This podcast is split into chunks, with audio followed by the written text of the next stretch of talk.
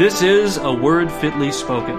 By words about reading the scriptures, about preaching the scriptures, and about the mission on which the scripture sends all of us. We here at A Word Fitly Spoken aim to give you, the servant of Christ, more and more always from the fullness the Lord has given us in His holy word. I'm Willie Grills here with Zelwyn Heide and once again Adam Koontz. Starting a new topic today, we're going to talk about CFW Walther's pastoral theology. How's it going, guys? It's going very well. I'm doing well too. I mean, just got done with a service this evening and uh, was preaching on the book of Acts, and that always is a, a good time. So, was that uh, was that an assigned text, or you just digging uh, through the book? just kind of digging through. I mean, we have Ascension coming up, but everything's good. I mean, it's a great book to preach through anyway. Oh, absolutely, yeah. But I'm looking forward to talking about Walther's uh, pastoral theology as well because it has relevance for us as Missouri Synod pastors, certainly. Absolutely. So, um, some preliminaries. We're using uh, the current or the newest uh, CPH edition of Walther's Pastoral Theology, part of the Walther's Works series. It's this burgundy book. You can't miss it. It kind of matches several of the other Walther's works that are being put out by Concordia Publishing House. So, who is Walther? What is his pastoral theology? Why are we talking about this guy? Yeah, Walther is, as we've said in previous episodes, basically the George Washington of the Missouri Synod. So there are many founding fathers within Missouri Synod history, which you're going to locate in about the second third of the 19th century. But Walther is the most important one, not only as a figurehead, but also as one who holds the Synod together, who is instrumental in its founding and presides over it from St. Louis until his death. So there really isn't a more important figure in early Missouri Synod history. Unfortunately, we lack a complete biography of Walther, a critical biography of him from that day to this. And so, the best that we can say about his life, just to outline it, is that he is born in Saxony in what is now Eastern Germany. He is a pastor's son and he himself becomes a pastor, but between his birth and his ordination, he follows a circuitous route, spiritually speaking. And that route lies through a great deal of struggle, internal spiritual struggle and sickness. And there's a time when he's in college and he has to take time off in order to recover.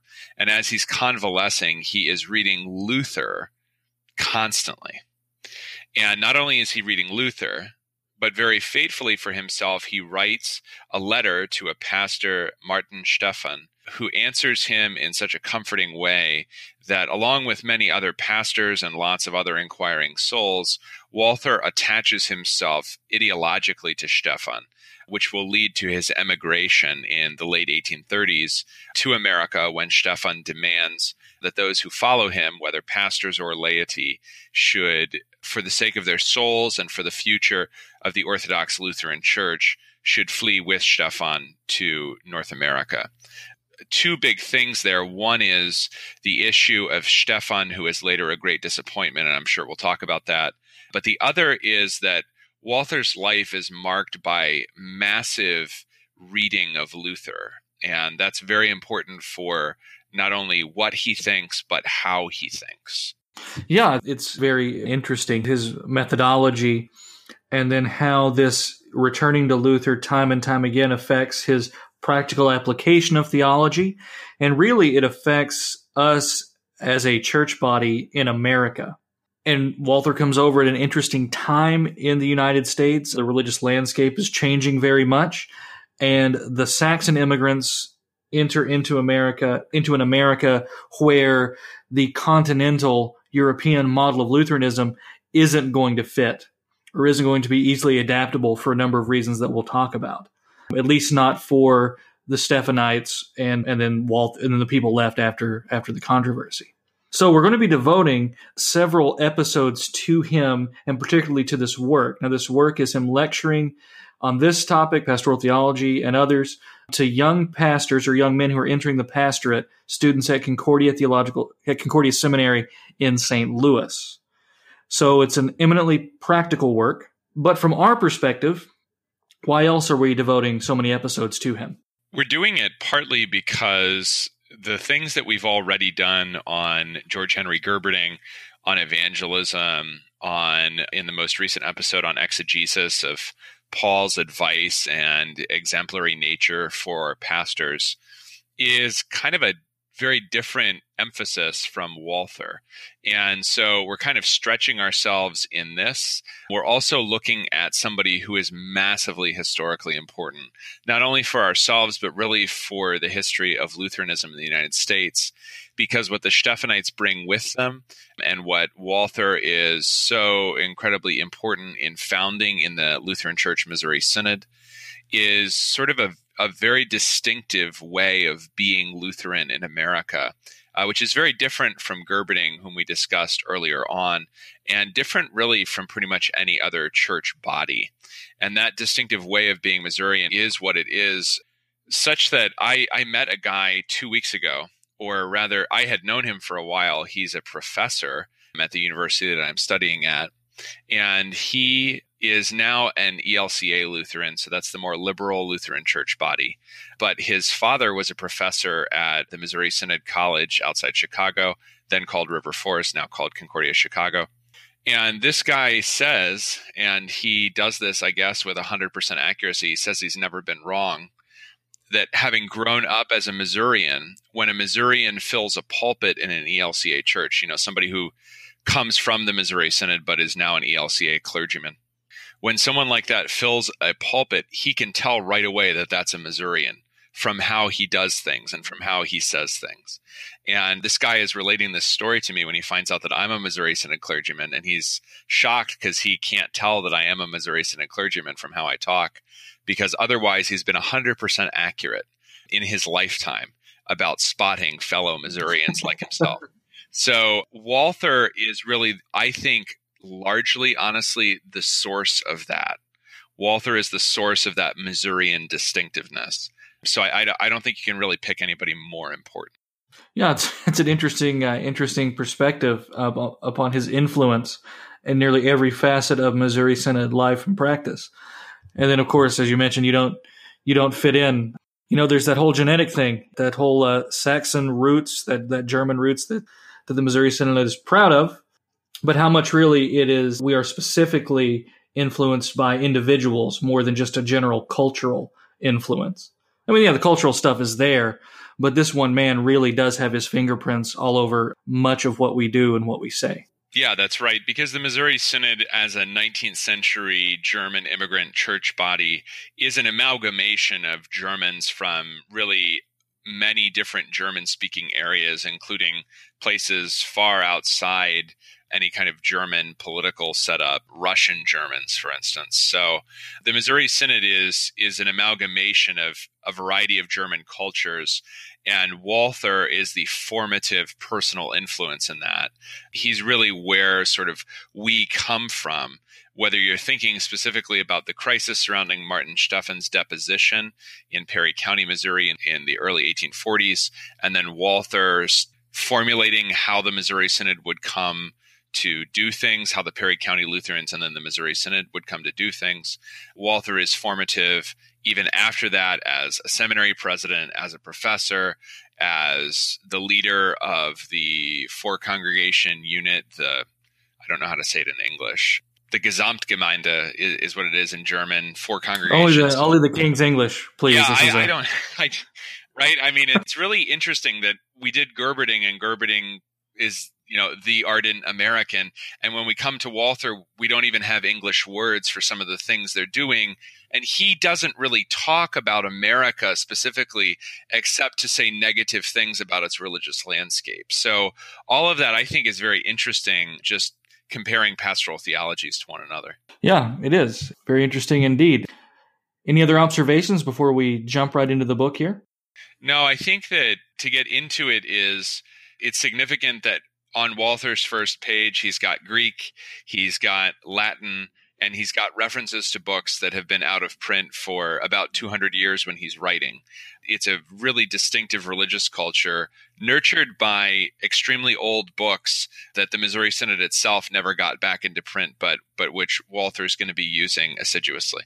He enjoys quotations so much they practically are reprinted. Maybe just a brief observation about that. I remember reading about Walther and how he was, of course, he taught at the seminary for a while, but his original intention was for the seminarians to learn and to speak Latin as the way of doing all of their classes. And and it was said that he was trying to basically shape them in such a way that they'd be able to read all of these old books in the original languages, which of course is laudable.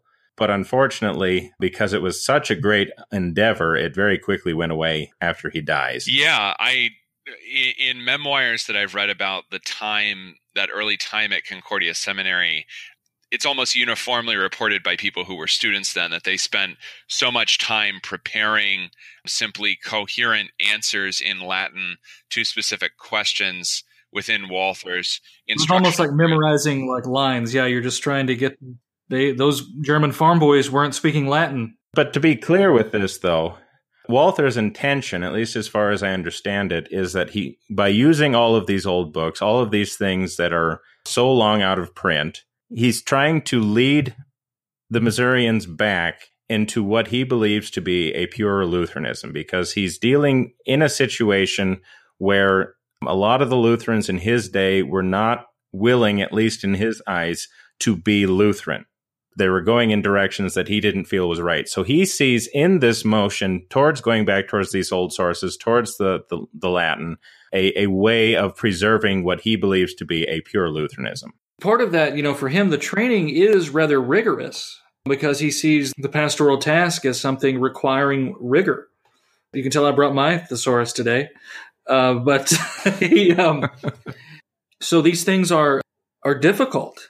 We can make jokes and do whatever we want about the, the Latin memorization and stuff, which would be a tremendously difficult thing to do, even more so in our day.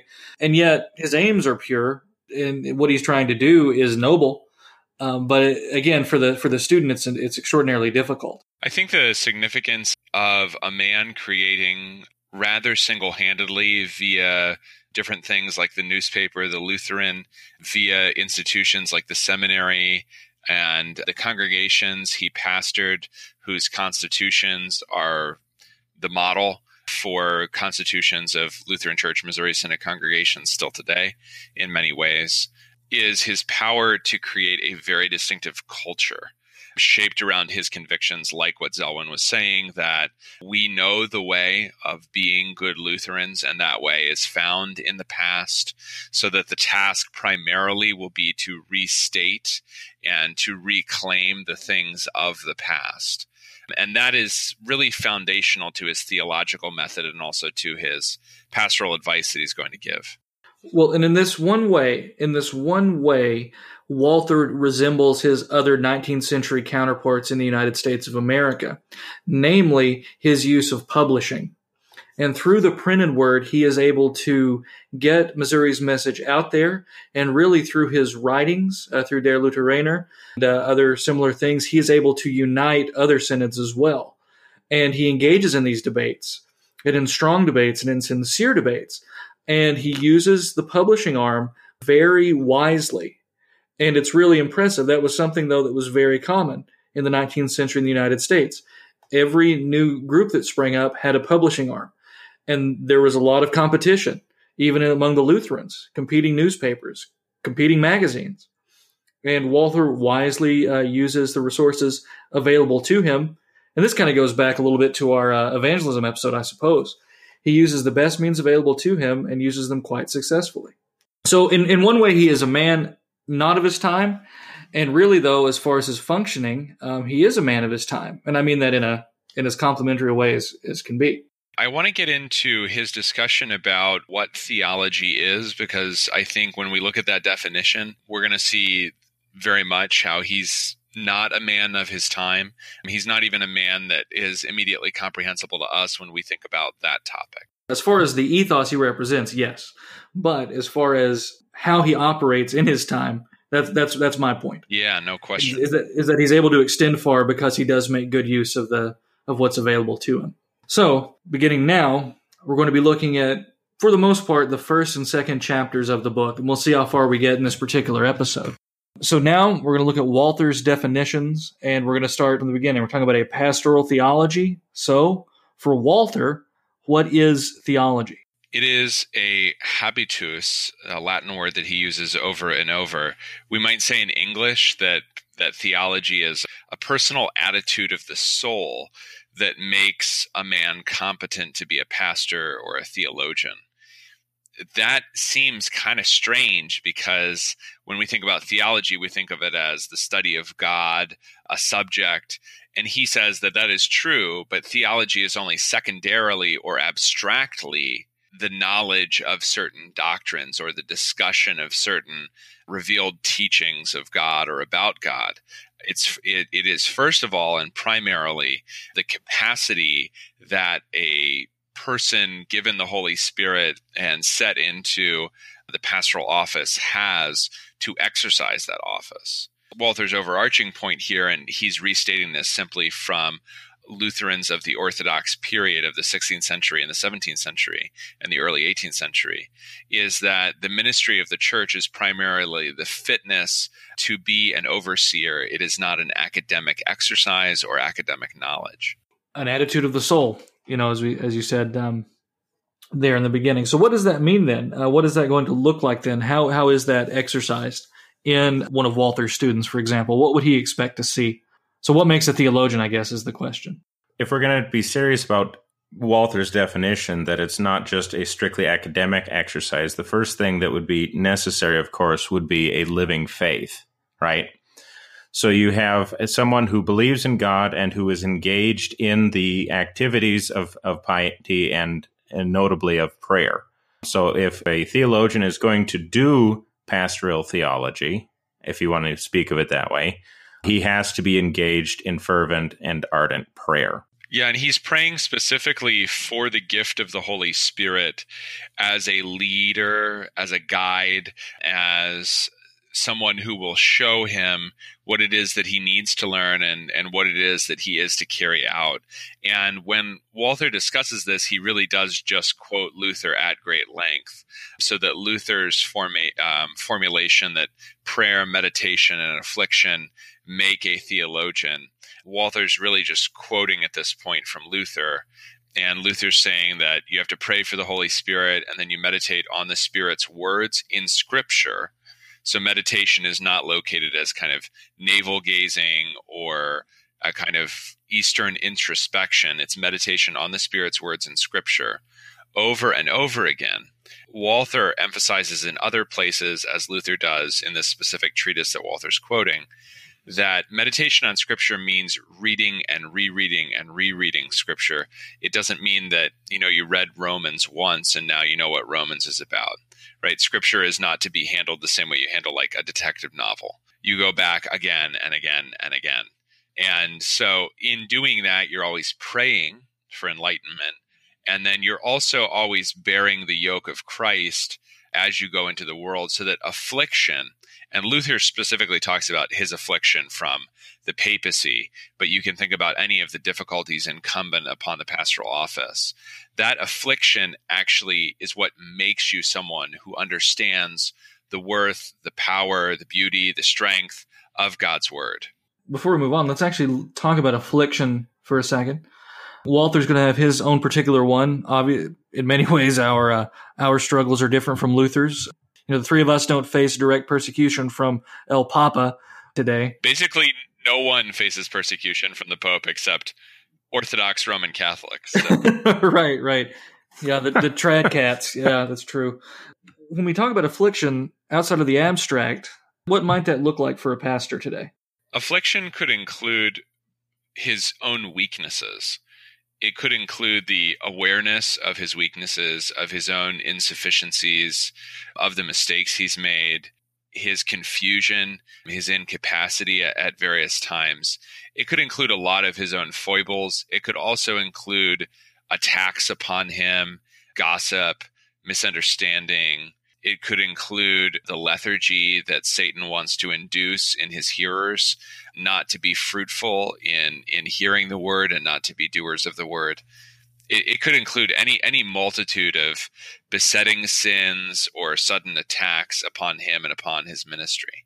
Right. For Walther and for Luther, then these afflictions will come, and they are a necess- they are a necessary part of the pastoral life and part of pastoral formation too. Yeah, biblically speaking, we can talk about the the refiner's fire. I mean, it has to come. It must come to you. If you are not refined, you cannot be purified. So the cross is actually something that you will receive. It's not something to flee from, and it's not something that you'll have to seek.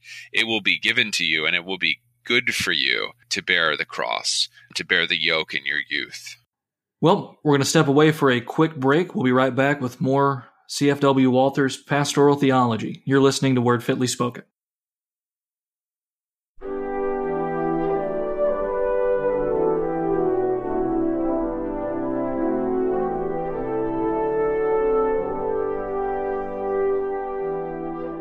If you like what you're hearing and want more, visit us at wordfitlyspoken.org. There you'll find our blog with lots of interesting articles, exegesis, sermon prep, and history www.wordfitlyspoken.org.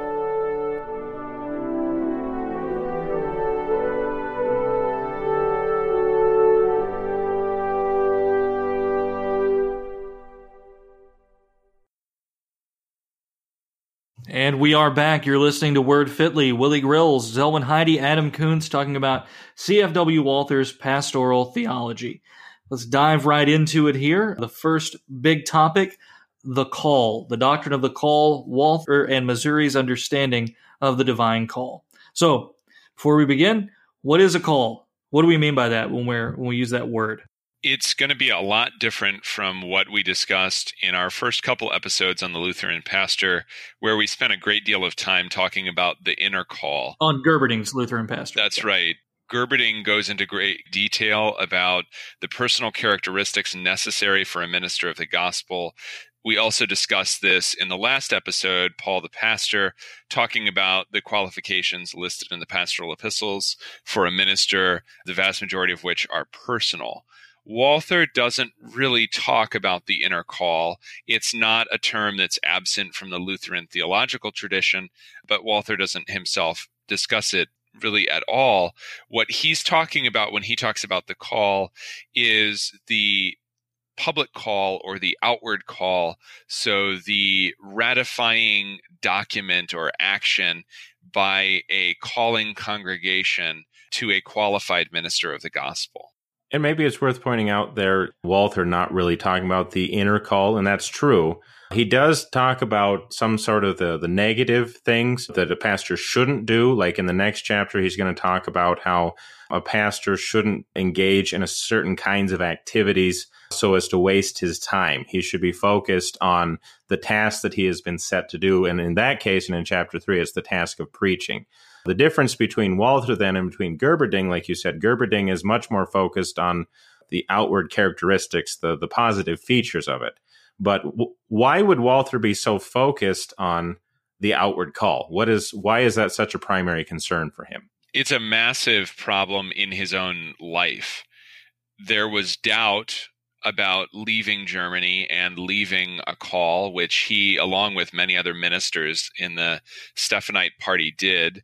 And then once they came to America and once the system collapsed with the disgrace of Stephan himself, there was a question about whether or not the people who had emigrated were even church, let alone whether or not the ministers had a valid divine call, whether or not they truly were ministers.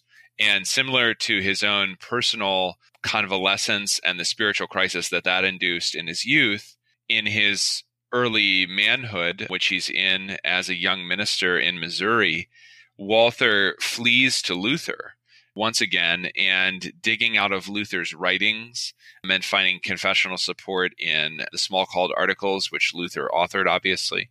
Walther comes up with a doctrine of the ministry, which is expressed in the book now published in English as Church and Office, but published in kind of 19th century loquacious form as the voice of our church in the matter of church and office. And in that book, you'll find copious quotes from Luther, but Walther's articulation of the relationship between congregation and minister.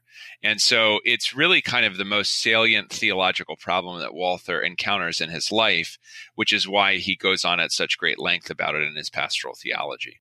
It is interesting how it develops. And Missouri ends up with um, a rather unique polity among Lutheran churches or among Lutheran uh, synods, Lutheran groups. What does it look like then? What what does Walther formulate then?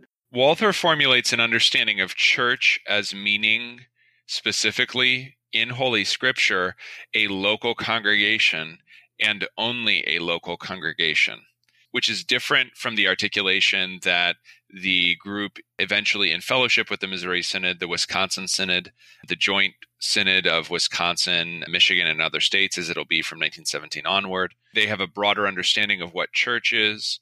It's also very different from what you might think of as the Eastern or the colonial Lutherans, of whom Gerberding would be typical, where the question of the local congregation as the only example of what church is never really arises as a theological question.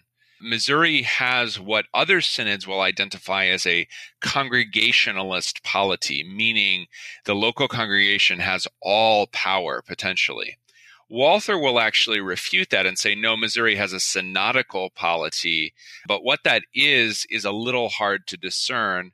And one thing that I think it's important to say to kind of step back and analyze a little bit is that a lot of these things are dependent on the personalities in the formative years of the Missouri Synod and also the culture, the German culture of respect for the pastor, which is very much dependent on the culture from which all of these immigrants come, not really on America and not really on the express constitutional or expressly written out in books or newspapers things that Missouri has put on paper. Right. So the fact that pastors exercise a great deal of power in early Missouri Synod congregations I believe really has a lot more to do with their traditional role within German culture as respected, highly educated figures than it does with the way that Walther sets things up, where the congregation has a great deal of power, not only over its own assets in a way that it wouldn't necessarily within a state church, but also has a lot of power over the pastor. And Walther is careful to say that the pastor is not a hireling but when the local congregation is the only version of church that there is, according to scripture, according to Walther, and the pastor is really generally the only employee of this only form of church, it's a little hard not to be a hireling within American culture if you are basically hired by a local small business. Sure. So then, in this understanding of the church, what then does the calling process look like? The calling process has to be, according to Walther, both valid and legitimate. Those are words that he's going to use in Latin in the original German text of this work. And valid means that the call is issued by the right agency, meaning for Walther, only a local congregation, not a synod, not an agency, nothing else, just a local congregation. It's valid if it comes from the local congregation. And it has to be legitimate, meaning it has to be accepted in the correct way by somebody who's actually qualified to be a minister he'll go into those qualifications a little bit later when he talks about examine examination and ordination. But basically, someone who is orthodox is Walther's definition of qualified. Legitimate. Yeah. And these words, validity and legitimacy, again, are tied with the Stephanite controversy and the conflict the, uh, that the immigrants feel once Stephan has his fall from grace. Right, because the, the question enters in on both validity and legitimacy. Are they really church? Ergo, can they issue a call to anybody? Can they have the right. sacraments and preaching at all? And is any of this legitimate? Did they not make this up for themselves? Did they not make up the situation? Did they not sneak into these offices? And is not everything potentially subject to the whims of the pastor, which is the great concern after Stephan? We were duped by a charismatic pastor. We never want that to happen again, which is partly why Walther locates so much power in the local congregation, because if they have the power, then the pastor will, by necessity, not have the power. Right. And you get into these uh, interesting situations here. Like if a call is not validly issued, like someone sneaks into the office or, or gets a call that's uh, term limited or time limited, you know, what they should do in those situations. It's an interesting kind of bit of canon law here, you know, that, that develops, you know, what should a man do if things aren't done decently and in order? Well, isn't isn't that a function of some of the times that he was in as well? Because at least as far as I understand, although you guys are more than welcome to correct me on this, within the American scene, especially in other denominations, the great need for pastors, especially on in the frontier and you know in the less established parts of America at the time, meant that some denominations were basically coming up with ways to get pastors out as quickly as possible to, to meet that need. And you also have men, less scrupulous men, coming to these congregations in an age where communication is not always the greatest and basically presenting themselves as something that they're not. So again, I mean, wouldn't you say that Walther is reacting against some of these practices that were happening? And, and, and they are very common um, at this time, and especially on the frontier. Let's face it, the places where these immigrants were going was still at that time very much the frontier they kind of fell prey to these sorts of things. I mean, you have entire splits in major denominations in America concerning the training of ministers. All types of heterodox groups really rise up sort of in reaction to that and insistence upon an educated pastorate. So, if you're dealing with Walther's concern or the early Missourian concern about legitimacy, not only is it com- stemming from we have a clear break from the motherland back in Germany, uh, and, you know, does that mean that we are off on our own? Should we go back? But we're also dealing with all these problems that are going on in America. And, you know, how are we supposed to deal with them? So I think Walther is trying to grapple with real issues. They're not I don't want to say they're all just of his own making. You know, he is trying to deal with the unique problems of Missouri, but also the unique problems that the American scene presented. Yeah, yeah. And and it is interesting how mindful he is of something like this, you know. If a call is valid but not legitimate. So if a, and essentially it's it's if a man seeks a call out of self-interest or is somehow self-seeking, what should he do in that case if he's already accepted the call and that sort of thing. And even then then it's kind of turned on its head, and the pastor is called not to abandon the call, right? Mm-hmm. But how does he put it? I think it's accept it and then leave it, since it is not a divine call. But he shouldn't still begrudge his duty while there. Or the issue of time bound calls, of temporary calls, you know, he says, you know, that is by definition being a hireling. Right. And I think he's right in that. Because if you're saying, oh, we're just going to try you out until, you know, a certain time or a certain date, which was the practice again of some congregations. Yeah, it, it, well, that's I mean that's a very good point. You know, when we talk about pastoral candidates in our context, we tend to mean men who are eligible for a call. When other denominations talk about candidating, in the case of you know, say a Presbyterian synod or something else, that means something different, and it very much does look like an audition, for lack of a better word candidating in a Campbellite church or a Baptist church means, yeah, you're going to go and you're going to preach for us and you're going to do a few things for us. We're going to kind of get the cut of your jib here, you know, and judge you and then see if you're really the best fit for us. Um, to this day, in theory, that is not the practice of the Missouri Synod.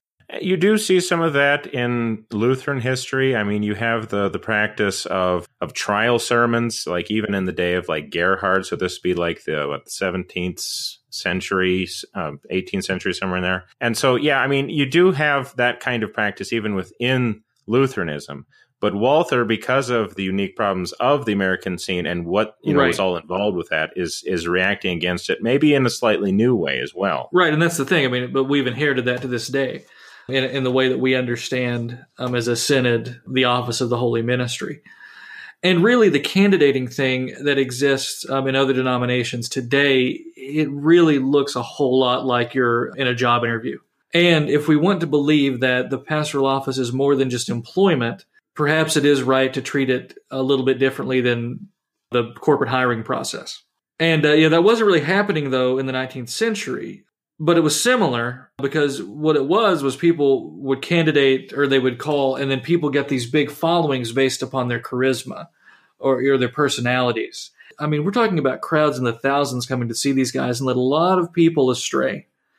And that is something to be to be mindful of. You know you can fall into two ditches the ditch of celebrity and cult status and personality or you can fall into the ditch of corporatism within the church and reduce the pastor to merely just another employee. He's no different than the janitor. You know, we can hire him, we can fire him, we can do whatever we want because he's an at will employee and the IRS says so or whatever, you know. Um, so there's there's a lot of tension there. And I do think Walther cares about this so much, and he cares about the fact that he wants to send qualified men for all these various reasons. I mean, um, I was just thinking of how the early Missourian practice of examining, for example, would probably make most of us very nervous, you know, to, to be examined before, I mean, what was it, before the, the faculty and anyone could come and it was a public event and, you know, you'd be grilled for quite a while. I think hours was how the, Adam, do you remember how the, uh, the original Constitution reads for this? I know it's in there. Yeah, they had examinations similar to what academics still do for doctoral examinations. What what is different in the church is that that process would often have multiple stages.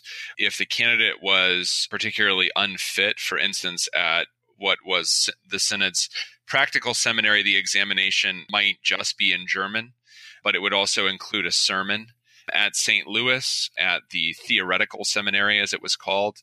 The examination would be in Latin and would include maybe a German sermon. Sometimes these things were one stage. Sometimes Walther himself would have gone through a two stage process in Germany. So they were really extensive, and the amount of rigor accorded was pretty massive. So I think that that's that's something to state about the early Missouri Synod and about the things that Walther sets up as requirements for being a minister in the Missouri Synod is that the Missouri Synod upholds in large measure the same amount of education required for ministers that people like Walther received within a much more established German educational system. And most, even Lutheran synods, let alone non Lutheran synods, don't do anything a whole lot like that in America. Education standards for ministers are usually quite a bit lower in America in the 19th century, just by virtue of exigencies and poverty and lack of organization. So, at any rate, then, yeah, I mean that's that's a, great way of putting it. Uh, it would just go to show then the great care like you say, that Walther is showing forth in this question. You know, we don't want to think that he just came up with this in a in a fever dream or something like that. I mean, he is he is wrestling with this in a very real way, and he is deeply concerned about how to answer this question. Yeah, and I think that you see in that recreation to large extent of German academia, something bigger about Walther's method, which, which, extends also to his pastoral theology, which has been called often derisively repristination, but maybe you could call it transplantation. So he believes that what is better was in the past, and therefore the recreation of those things will be good for the church into the future if only they can be transplanted successfully and preserved and this extends to lots and lots and lots of things. I think something that we said about when we were talking about, well, he doesn't say a whole lot about the inner call, but he does sometimes make very small practical observations about duties of the minister. I think part of the reason for that is that the things that Walther is reading and the system in which Walther grows up and the system that he's actually seeking to transplant to America, where congregations ideally all have schools, just like in Germany, the village school, which was a state school, was also the church's school. They try to transplant a mode of living and a mode of educating ministers and a way of being which has been around for a very long time and as Germany is industrializing in the 19th century, is actually to some extent slipping away. But where Walther is from and what he tries to recreate in the early Missouri Synod is a kind of idyll, uh, I D Y L L, of rural German Lutheran life, which, you know, we can all think of congregations that are either still doing something like that or certainly were set up to do something like that. And that that is Walther's method in so many ways is to say the past was good, let's either preserve it or let's get back to it. All right, very good. We're going to take a quick break. We'll be right back with more Word Fitly Spoken.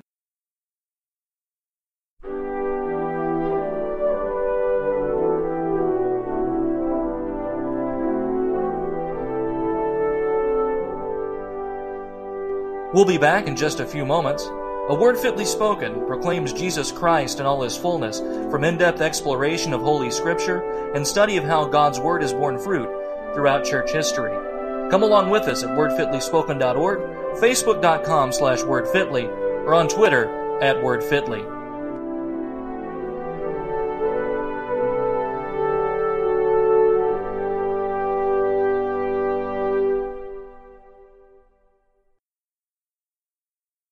You're listening to A Word Fitly Spoken. Willie Grills, Zelwyn Heide, and Adam Koontz here talking about Walther's pastoral theology. We just finished up a discussion about the call, but implied in that discussion is an agreement between the calling congregation and the called minister.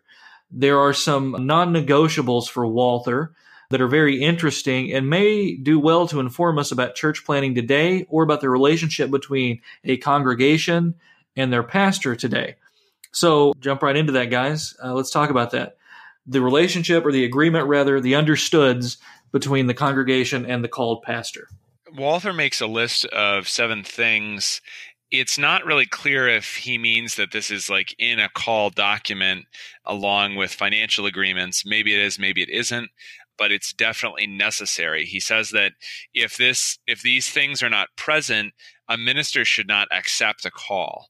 So, the first one of these stipulations of Walther on the part of the calling congregation is that the congregation want to be Orthodox Lutherans. They don't want to be something else. They don't want to be Baptists or non denominational. They don't want to be Roman Catholics. They want to be Orthodox Lutherans. Now, the modifier there, Orthodox, means something specific. It doesn't mean Lutheran by virtue of birth or Lutheran in some very loose sense, it means that you not only want the name Lutheran, but you want to believe and practice those things that are Lutheran thoroughly and conscientiously. So Walther makes a point which is made over and over again, especially as the Missouri Synod evaluates other Lutheran church bodies in America, which is orthodoxy does not consist in a formal affirmation that you believe the right things or that you would like to do the right things.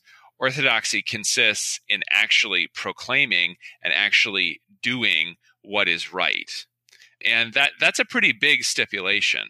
And that is for some congregations, I think going to be a lot to ask because it might be something they've never thought of before yeah, what does it mean to be Lutheran? Why do we have that name on the sign, right? And what does that look like? So we'll get into that then. Uh, the first uh, and foremost is being bound to the Holy Scriptures which seems obvious, right? But it's not always. And I would say increasingly, those are the sorts of things that we're having to discuss. It's something notable. I, I think about this often that in the 19th century, American Lutherans largely uh, disagreed about what the nature of adherence to the Book of Concord, the Lutheran Confessions, was. In the 20th century, and very much in the 21st century, Lutherans increasingly disagree about what the Bible is. So, whereas you could have relied on both Walther and more or less his theological polar opposite, Samuel Schmucker of the General Synod, to agree that the Bible was God's word. You didn't even necessarily need the modifiers inerrant or infallible because those were simply understood. By the 20th century, and certainly now, you have really no agreement on that between the Lutheran Church Missouri Synod and, let's say, the Evangelical Lutheran Church in America, the ELCA. The most basic disagreements concern what the Bible is. So, if a congregation were to call a minister, the minister would want to know yeah, the Bible is actually the authority in this congregation. When I refer to the Bible, it's actually operative. It means something. It can change things. People will pay attention because it, they are paying attention to it as God's word. All right. Underneath that, accepting the symbolical books of the church, but for Walther, that's namely, um, just in this particular context, the Small Catechism and the Unaltered Augsburg Confession. I was personally surprised to find that he did not say the, the entire book. Yeah, yeah the yeah. entire book of Concord, because Missouri is pretty famous for being very, very tightly bound to the entirety of the Book of Concord as the standard for both our congregations in their constitutions and for our ministers in their ordination vows. And perhaps, though, this is just a case of what he expects the laity to be familiar with more than anything. The church accepting the Book of Concord, yes, or the congregation, but at the same time, them really being familiar and knowing the content of the catechism and the UAC. Yeah, his own words on this point are that because you can't expect all members to be familiar with each of the symbols, it's sufficient to have them be bound to the small catechism and the unaltered Augsburg confession. So it's it is a question of familiarity and what you can expect the laity to have. I think you would be right though to say that he would expect the minister, for example, to uphold the entire Book of Concord. Oh, certainly, yeah. And it is notable that in the Missouri Synod's one and only German language hymnal, the Small Catechism and the Augsburg Confession are printed in their entirety. And since hymnals are home objects primarily in the early Missouri Synod and not church pew objects, people are carrying them back and forth, they're using them at home. There is therefore the expectation that the laity will be as familiar with that as they are with the hymns and with the service and interestingly also josephus's account of the destruction of jerusalem. All those things are bound into the hymnal for the, the use of the laity. The josephus thing might seem random but i know that it was read liturgically on whatever Sunday after Trinity is closest to August 10th to commemorate the destruction of Jerusalem. So that's just a little note. But all the it's interesting. I mean, the, the hymnal is a little measurement in the early Missouri Synod of what the laity are supposed to know. Right. So the next is going to be then being Lutheran in liturgical practice where Lutheran practices are controversial. In short, being Lutheran when those around you insist that you not be or insist that your practices are not biblical or somehow are unchristian. Yeah, so this is pretty interesting because Walther does not mean that every congregation should have the same amount or extent of ceremony, and that if they do not have an amount of ceremony that accords with the candidate's own predilections, that he therefore should not accept it. Because the question of adiaphora or indifferent things is so controverted both in Lutheranism in his time and in our day. I do have a quote that I'd like to read, a list that he's got. This is on pages 64 and 65 of the uh, CPH edition of the Pastoral Theology. And he says in a footnote Our old Orthodox theologians reckon the following, among others, to the indifferent matters customary in our evangelical Lutheran Church images, festivals and feast days, music with harmony and organ music in the church, chanting at the altar. With respect to baptism, pouring water three times, baptism by laity, the sign of the cross, baptismal gowns, renunciation of the devil, exorcisms, questioning sponsors about their faith. There's a lot of things in here, but they include, among indifferent things, kneeling for communion, wearing pastoral vestments, crucifixes, the lectionary, even the numbering of the commandments. And the reason to read those things out is simply to say that Walther says if a congregation is not doing some of those things, that is not an impediment to an Orthodox Lutheran minister being called to that congregation. The issue is is the congregation, when pressed, when shown that people are saying you should not do these things, are they willing to uphold these traditional Lutheran practices, understanding that they can be godly? Or will they capitulate when pressed? Will they show themselves to be infirm in their adherence to the Lutheran Church when pressed, when pressured. So that's the issue for Walther is not so much does a congregation have everything that a minister could ever want in the way of ceremony, but rather is the congregation willing, when pressed, to withdraw from some traditional Lutheran ceremony, which is good and in some, and which in some manner teaches or expresses the faith, will the congregation uphold that ceremony as godly and Lutheran?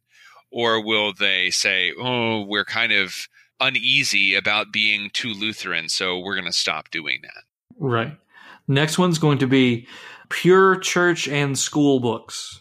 that means that the congregation is not imbibing what Walther very explicitly calls poison. Mm-hmm. So if they are using hymnals, not to put too fine a point on not it, not to put too fine a point on it, if they are using hymnals or they ins- they are instructing the young with things that include false doctrine, he is willing to say you don't have to get rid of them right away, like that day, but uh, they need to be on their way out. They need to be gone yeah. as soon as possible. I think wasn't the wording that a, a, minister could only use them, but under explicit protest, and then it still has to be on its way out, kind of a thing. Exactly, exactly. So you you have to be clear. This is awful. It's going away soon. Soon as I can find a burn barrel, you know, and a book of matches, we're gonna we're gonna get rid of this. Right, which is which is pretty easy in a in a world basically heated by wood stoves or coal stoves. right, the pot just, just waiting for it. Right, and the school kids are warmed. Right, in two ways. Okay, uh, we're gonna come back to each of these in a minute. Um, announcement for the supper. That means that Walther reserves the right. The pastor must reserve the right to practice not only what we currently do as closed communion, but even more than that, the idea that before any communion, the person must tell the pastor that he wants communion and why he wants communion and must confess his sins. Right, regular examination before the sacrament. Correct. Right. And then uh, lastly, here, free course for God's word. This is basically the congregation saying, We will be teachable we will listen. God's word will not be silenced, whether it's talking about our marriages or our finances or whatever area it may be, however touchy it may be. God's word will have the authority and the say which is due to it as His. And in every aspect, we will submit to it and do as it says. That's and correct. believe what it says. Exactly. Yeah. So, with all that being said, then looking at this and understanding that these seven points were the agreement between a calling congregation and a called minister do these speak in any way to the identity of the congregation today, the relationship of the congregation to the pastor today? Does it in any way inform the way in which we plant new congregations or establish Lutheran identity in congregations where perhaps it's been forgotten or even neglected? I think it's also worth pointing out first, Walther is also dealing in a time in which it wasn't necessarily going to be the case that a congregation would become a part of the of the Missouri Synod because he actually says like didn't doesn't he say towards the end of the section something about pastors shouldn't press them about joining a synod or something like that? Yeah that's correct. His only stipulation is that they have to let him be missouri synod if he wants to. Yeah and that and that's a situation we don't see a lot of today where you have a missouri synod pastor who is overseeing a flock that doesn't belong to the synod right we're so far you know beyond those days that it's really kind of a foreign concept for us. So, that being said, informing our practice today, I certainly think that it can and it should. I think we almost take some of these things more for granted and we almost think that they're they're just more automatic than maybe they really are. Yeah, yeah. You just think, you know, if someone like just discovers Lutheranism, that doesn't mean that they understand really what Lutheranism means or that they understand even or even know the names of the foundational documents. You know, you can't assume a lot of stuff and you can't assume even a lifelong Missouri Synod member is familiar with a lot of these points that we talk about. There will be catechetical instruction and confirmation, first communion instruction to be sure, but we're really in a day and age where we can't take anything for granted. Yeah, and so with that, then, and the agreement that Walther is talking about between the congregation and the pastor, I think it should inform the way that we approach our relationship with our congregation today. Not in a, this is my seven points that I'm going to come in and we're going to fix everything right now. And then you go like Fahrenheit 451 on the church library because, you know. I'm a fireman. Yeah, exactly. exactly. Right but that we should, at least in some sense, strive for an orthodoxy and to teach people what it means to be Lutheran because we're not just dealing in some sort of abstract, you know, we are dealing in, you know, what does the Bible say? What does, what is it that we believe and why is that important? And that's something that all Christians should, should strive for. And the script, yeah, exactly. The scripture as the doctrines as confessed in the unaltered Augsburg Confession and as taught in the small catechism are meant for the church. It's not merely the domain of the pastor. It's not merely an academic exercise. These are things that are meant to edify and unify the church. And they are tremendous tools. I mean, of course, keeping the scripture uh, primary above everything else. But even when you look at the at the scriptures, though, I mean, can we presuppose any knowledge of them with an average person on the street, with the people that we meet that we would seek to have join our churches, for example? You know, we we really start from scratch. So, if anything, these seven points are goals to strive to. They're not things to necessarily expect in many contexts. I think that they are circling around questions that are perennial touch points for a pastor, like how much freedom does God's word have in my congregation right now? How much does my does my congregation actually know about certain doctrines which are essential for its life? What what kind of worship do we have? What are the nature of the ceremonies in our congregation? Are they simply what we do because we're comfortable with them, or, or do people understand what they're confessing? What does it mean to be a Lutheran? What do I actually know about my people? Which is really the the pastoral point behind announcement for the supper. What has become basically like a check of whether or not you're LCMS, which is really all that most pastors can do anymore surrounding communion, was originally a more specifically pastoral and an individualized tool for understanding, knowing, and guiding the souls of, of the congregation. Well, yeah, it was. I mean, it was literally the pastor doing his due diligence. What today is looked upon as invasive or as judgmental or as bigoted somehow or as a soul killing or church killing was really just the pastor doing his due diligence, the pastor fulfilling his vocation. Things that it's interesting, you know, how much, how important these points remain and yet how far in some cases we've moved from them. So then, you know, is the, is the next natural question, how important is a Lutheran identity for a congregation, an established congregation? How important is it for an establishing congregation, one that's being planted. And uh, how do we articulate that in our context then? I think it's absolutely essential because if a congregation does not know why it is there, when there are other congregations, there are Methodists and there is everything else in the world around them. If they don't know why they are there, then they will eventually not be there at all a congregation without a firm identity is a congregation that doesn't know why it exists and it will therefore go out of existence. It will basically fulfill its own destiny in that way. Yeah, or cease to be something else entirely, or or end up being something else entirely. Right. So why bother then contending if if it's just for the sake of outward unity? I would argue it's not worth contending for. But there's something much more at stake here. We're seeking this unity in Lutheran identity for the sake of souls, for the sake of a right understanding of Scripture that guards people from the devil. Otherwise, they're sort of left at the mercy of false teachings, erroneous interpretations of the Bible, every wind of doctrine, to be more biblical. It, it is very important that we maintain this because our confession is a good confession and it is worth contending for. There's no sense in, in being right just for the sake of being right or toeing a party line. We want to contend for the truth of the scriptures because it is the truth of the scriptures, and that's something that the Lutheran Church possesses. At least I hope we can agree on that point. Church planting is not just a matter of, oh, let's just tell them about Jesus and whatever goes and we'll just kind of get it going. You know, it is about, like you say, cultivating an identity so that they recognize that this is the truth. I mean, that's ultimately ultimately the goal. Absolutely. Guys, any final words as we're coming up on time here? I think as we get deeper into Walther's pastoral theology, it is going to be really important to remember that he is not only looking toward the past for its own sake, but looking toward the past for the sake of the future, and that his project of bringing Orthodox Lutheran theology into the United States is not always a perfect fit, but it's always a fascinating enterprise. And we'll see that both in the sources that he uses and also in the recommendations that he makes, even recommending something like private confession in a political context where that's associated with, you know, Roman Catholic conspiracy.